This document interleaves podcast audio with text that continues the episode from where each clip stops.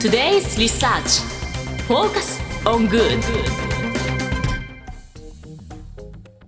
は引き続き Today's Research Focus on Good をお送りしていきます本日のゲスト改めてご紹介させていただきます株式会社日本能率協会総合研究所組織人材戦略研究部主任研究員の岡崎豊さんと前島ひろみさんですよろしくお願いいたしますよろしくお願いいたします。よろしくお願いいたします。ね、今回ちょっとあの特別編で前半のところでねビッグモーターさんを含めてですねえー事例っていうのを見ながらその不正がこう防止できなかったのは、やっぱり内部統制のその不備があったり。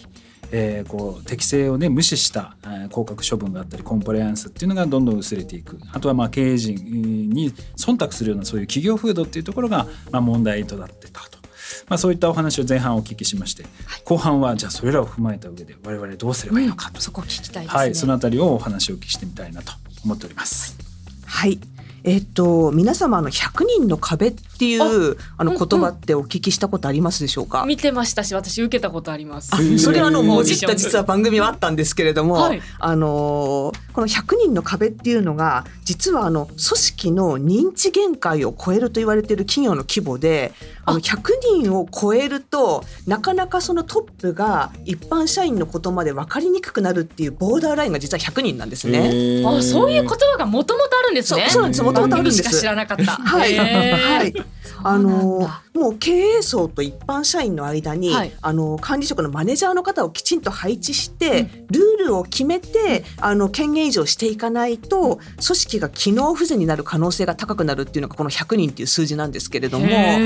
あの今回そのビッグモーターさんはい。で起きた時に、このマネージャーの方をあの配置はされてたんですけれども、まあ、その方たちがきちんとあの機能できなかったっていうところがやっぱりあるというのがあの私の見解です。じゃああの一体何が問題だったかっていうと大きな問題が実は風土上で2つあると思ってます。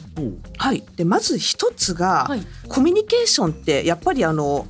上下があったら上から下それから下から上っていうあの両方のコミュニケーションがあると思うんですけれども、はい。まず一つが上から下で、あの経営陣の方たちがじゃあ一体現場をきちんと知ろうとしてたのかっていうところがあのすごく問題かなと思っています。は一番最初のあの不正に関するあインタビューあの会見を見た時に一番あの私が気になったのが「知りませんでした」っていう言葉がすごくあの出てきてたのを覚えてらっしゃいますでしょうか？あー確かに。そうなんです。かあった気が。どっちかというと自分の社員じゃないみたいな。そうなんです。他人事のような感じは印象を受けました、はい、あのすごくそこが私あの会見を見ていて違和感を感じて、まあ、弊社でこういうことが起こって申し訳ございませんでしたではなくて私は知らなかったっていうのがすごくあの印象的であの逆に言うとその経営陣の方はあの知る義務っていうのがあるかなと思ってるんですね。なのであの組織が大きくなればなるほどベンチャーだったらばあのなんとなくあの何でしょうあのみんなで飲みに行ったら分かるような情報だったとしてもあえて知ろうとしないと社内が把握できなくなる。またあの自分にとって不都合な情報だったとしても知ろうとしていかないと会社が立ち行かなくなるっていううん。あのやっぱりことがあるかなと思います。はいなのであの、まあ、今回あの社員の方からあのこういったことが現場で起きてますっていうような告発があったりしたこともあの個人的な確執って言ってあの結局聞いてもらえなかったっていう事象が調査報告書に載ってるんですね。うんなのでそういうこともきちんとやっぱり調査をして現場を知ろうっていう真摯な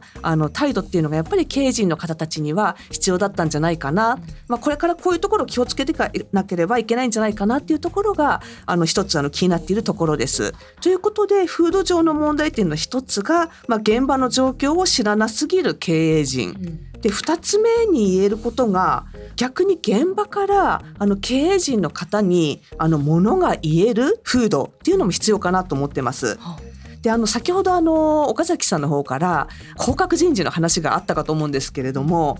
あの心理的安全性やっていう言葉結構今流行ってるんですけれどもこれがゼロなんですね。ああそうなんですかはい経営陣の方がなんで頻繁な降格人事を行っていたかっていうとやっぱり自分たちの言うことを聞かせたいっていう思いがすごく強く出てしまってるのかなと思っていて、何かしてしまうと何か上に都合の悪いことを言うと降格になってしまう。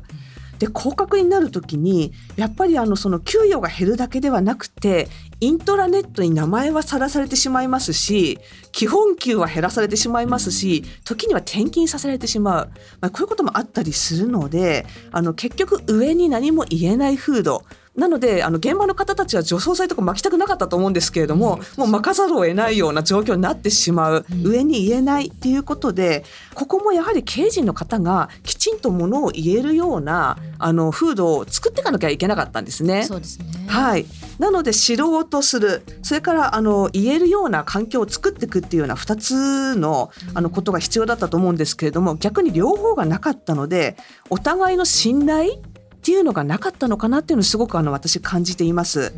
でだんだんこうやって組織が崩壊していった中でこの不正というのがたくさん起きてしまって結局のところ大きな不祥事になってしまったっていうようなあの見方をしているんですけれどもあの大野さんあのこれまでのご経験などでこの組織の崩壊っていうのをなんか目の当たりにしたですとか、あの何でしょうこういった事象っていうのはあの他にあのご存知ですか？えっとですね、私多分ねかなりレアキャレアキャラなんですよ。はい。あの 私あの上場上場会社にずっと勤務をしてたんですね。上場会社以外って勤務したことがないんですよ。はいで上場会社って普通そんなこと要は起きないものだと、なんか頭の中にあったんですけど、はい実際ねいろいろ起きましてですねあのはい2つの会社がちょっと非常に分かりやすいんですけど1つは、えー非常にまあどちらも大きな問題を起こしたんですけどもう一つの会社1つ目の会社は正直に一字一句漏らさず全て後悔しました。全て、えー、とこれ言ったらなんか要は株価に影響するんじゃないかとか、いろんなこともあったんですけどもうトップが「いや全部言う」って全部正直に言うって言って、もう多分ねもうすぐに公開して記者会見やったんですよね。でもちろん謝罪して叩かれた叩かれた。叩かれた んですけどはい。逆に従業員のモチベーションは非常に高かった。で一方もう一つの方は隠したんです。それを隠したんです。はいしかもそれを外部に公表しないようにはい従業員に圧力かけたんですほよね。ー一番良くないパターンですね。そうなんですよ。あの人間ってねすごくあれで隠そうとしたりなんか押し付けられるとですねやっぱ言いたくなるんですよ。で今はい簡単に言えちゃうじゃないですか、はいネットで。でもかけちゃうそう簡単にかけちゃうから、はい。正直言うと朝の朝礼で喋ったこと全文公開されてるんですよ。その夕方にも記事になってて。でそれになってくると何が起こるかというとですね経営層が社員を信用しなくなるんです。うんだから監視カメラが至る所に設置されて。会社ないの？そう。会社内。ちょっと嫌ですね。おかしくない？会議室に入るところまで全部監視カメラが来るとまあこれがますます社内が雰囲気悪くなってですね。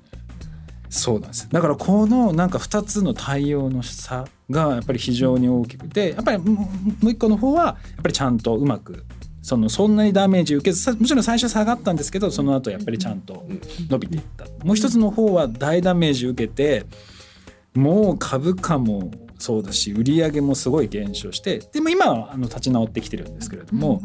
やっぱり立ち直るまでの時間が非常に時間かかったんですよ、っていう事例がありました。あやっぱりあの、ういろいろ。ん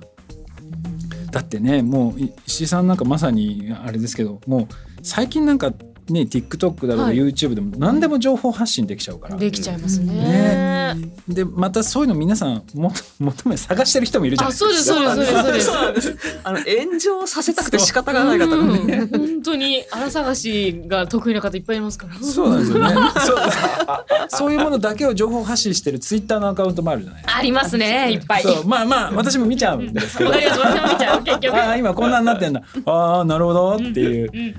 そうそういうのもあるから本当にこの辺の対応っていうのはしっかりやっていかなきゃいけないなと思うんですけれどもね。やっぱりその2つの本当企業を見ていてやっぱり一番これはちょっと合ってるかどうかわかんないですよ。一番大きかったかなと思うのはやっぱりトップのはい。考え方というものがすごく重要なんじゃないかなって気がするんですけどそのあたりっていかがなんですか？いやもうあの経営トップの考え方ってすごく重要で。はいいろんな会社さんで今あの力入れてるのがあの前の放送の時にももしかしたら言ったかもしれないんですけれどもいかに経営トップの方のこのコンプライアンス意識を高めていくかっていうことに、まあ、非常にあの経営倫理をに携わっているあの方たちから話を聞くともう経営トップの教育をどうするかあのいかに考え方をあの変えてもらうかっていうところに注力している企業さんがすごく多いです。なんかお話聞いてて思うんですけどなんか人としてってとこですよね。まあでももうそうそうなんです なんか正直に言うか言わないかとか。はい。石井さん直球ですもんね。直球ですね。私あの後々バレる方がめんどくさいと思っちゃうタイプなんで。だからそこはでも多少最初さっきのあの、はい。例じゃないですけど、はい。多少なんか炎上したとしても自分が思ってることだから別にそれですね。でねするんだったらっていう感じじゃないですか。はい。あと私人のせいにする人の意味がわからないタイプなんですよ。なんで自分は知りませんでしたって言えるんだろうと思って、あなたの会社でしょってすごく思うんですよね。いやまさにそこで多分そうですよね従業員の方も、うんあの知りませんでしたって言われて誇りを持って仕事をしてくださいって言われてもなかなかそこは難しいと思うんですよね。もう経営陣の方たちがやっぱりもうこういう会社に変えていくんですっていうすごく、あの強い意志を持って、うんあのであの私たちも変わりますはい。なのであの社員も頑張りますみたいな話だったら分かると思うんですけれども、はい。経営陣の方が何をするのかちょっと分からないままで、うん。社員の方に葉っぱをかけても、うん。今そのツイッターだったりとか、はい。そのニュースにも、うん。あの現役社員の方たちがいっぱい出てるっていうことは、うん。やっぱり皆さん不満だと思ってらっしゃいますし、あとあの今ちょうどあの社員のコンプライアンスアンケートをあのビッグモーターさん実施されてるそうなんですね。ただそこであの現役社員の方がやっぱり言っているのが、はい。この風土の中で何が書けるのっていう言いたいことを言言えって言われても、うん。言ったら待ってるのが降格人事かもしれないと思うとやっぱりちょっと書けないっていうような話を皆さん積極的にされてるんですうね。ん。そりゃそうですよね。はい、いやもうでもこういった企業さんって他にもあるのかなと思うんですけれどもこのまあ今回のその不祥事からうん。学びとして今後その企業のまあトップもそうですし経営層もそうですし社員としてどういうふうなことをしていけばいいんでしょう？かそうですね。えっと、やっぱりあのまず特に今回のテーマ急成長っていうことがありましたんで、はい急成長を遂げた、まあ、特に今回オーナー企業でもあったっていうことで、まあ、そういったところのトップや今トップの話が出ましたけどもトップの話に求められるってやっぱり会社は社会の後期だっていう部分なのかなと。あのどうしても最初始めた時は俺の会社っていうことで始めてましたけれども、はい。やっぱり成長して大きくなっていくとだんだんその社会的な影響力が大きくなってきますからやっぱりその自分の会社が社会的な影響力を持つだけになったんだっていうことをやっぱり自覚しだからなそれを今社会の後期っていうふうに言ったんですけどもやっぱりそういうものあの自覚がすごく大事なのかなっていうのが1点目です。で2点目はあのトップ自体あの調査報告書と呼ばれるものの中でも触れられてるんですけれどもその意識のあのコンプライアンス意識の低下っていうのを触れてるんですけども、まあ、問題はそのトップというところに焦点を当てるとむしろこの会社をどうしていくかっていうことの、まあ、最初にあの申し上げた理念っていうところにもつながるんですけどもやっぱりそこにトップの意思というものをちゃんと入れていくっていうところが大事なのかなと。でその意思というものがあの理念だったりビジョンだったり先ほど話した企業文化組織風土っていうものを作っていくのかなというところがありますんでやっぱりそこを意図的にやっぱり考えていくそしてじあの自分を大きくなったらなっただけ意図的に自分を律するというところが必要なのかなとなので最終的にやっぱりきあの企業は社会の中で生かされているって、まあ、そこの考えに至るっていうのが大事なのかなというふうには思っております。いやでもこれはまあ経営トップとか役員とかはまああれかもしれないですけど社員としては何かできることって何かありますかね？やっぱり社員もあトップそのまあトップがそういう形で律されば社員の方はそこに共感できるかどうかですね。共感して働くかってやっぱり共共感しないと社員も力出ないですから、やっぱりそこの共感っていうところが社員ちゃんと共感した上で働いてるかなっていうのを自分自身に社員も自分自身に問いかけてみるっていうそんなところが大事なのかなというふうに私自身は思っております。でも私も石井さんもそうかもしれないですけど言ってダメだったらなんかも やめちゃう。やめちゃやめちゃう。う、うん、もうそうですね。そうだからやっぱりちゃんとそういうのやっていかないとねあの人も辞めてっちゃうし、そうなってくるといい人材いなくなってくるから、そうですね。扱い方もどんどんどんどんこう煩雑になっていくしみたいな。うん。だからやっぱり人とか組織、まあ、いろんなものを守っていくっていう意味ではやっぱりこういう体制づくりはしっかりしていかないと本当に一瞬で今まで積み上げてきたものがもう最近壊れるスピード速くない早いですね。一瞬でボロボロボロボロボロって。もう本当個人が発信できる状態になってるのはメディア報じなくてもどんどん炎上してどんどん情報が出てくるじゃないですか。はい。だからそういう意味ではこれね企業のその担当者の人は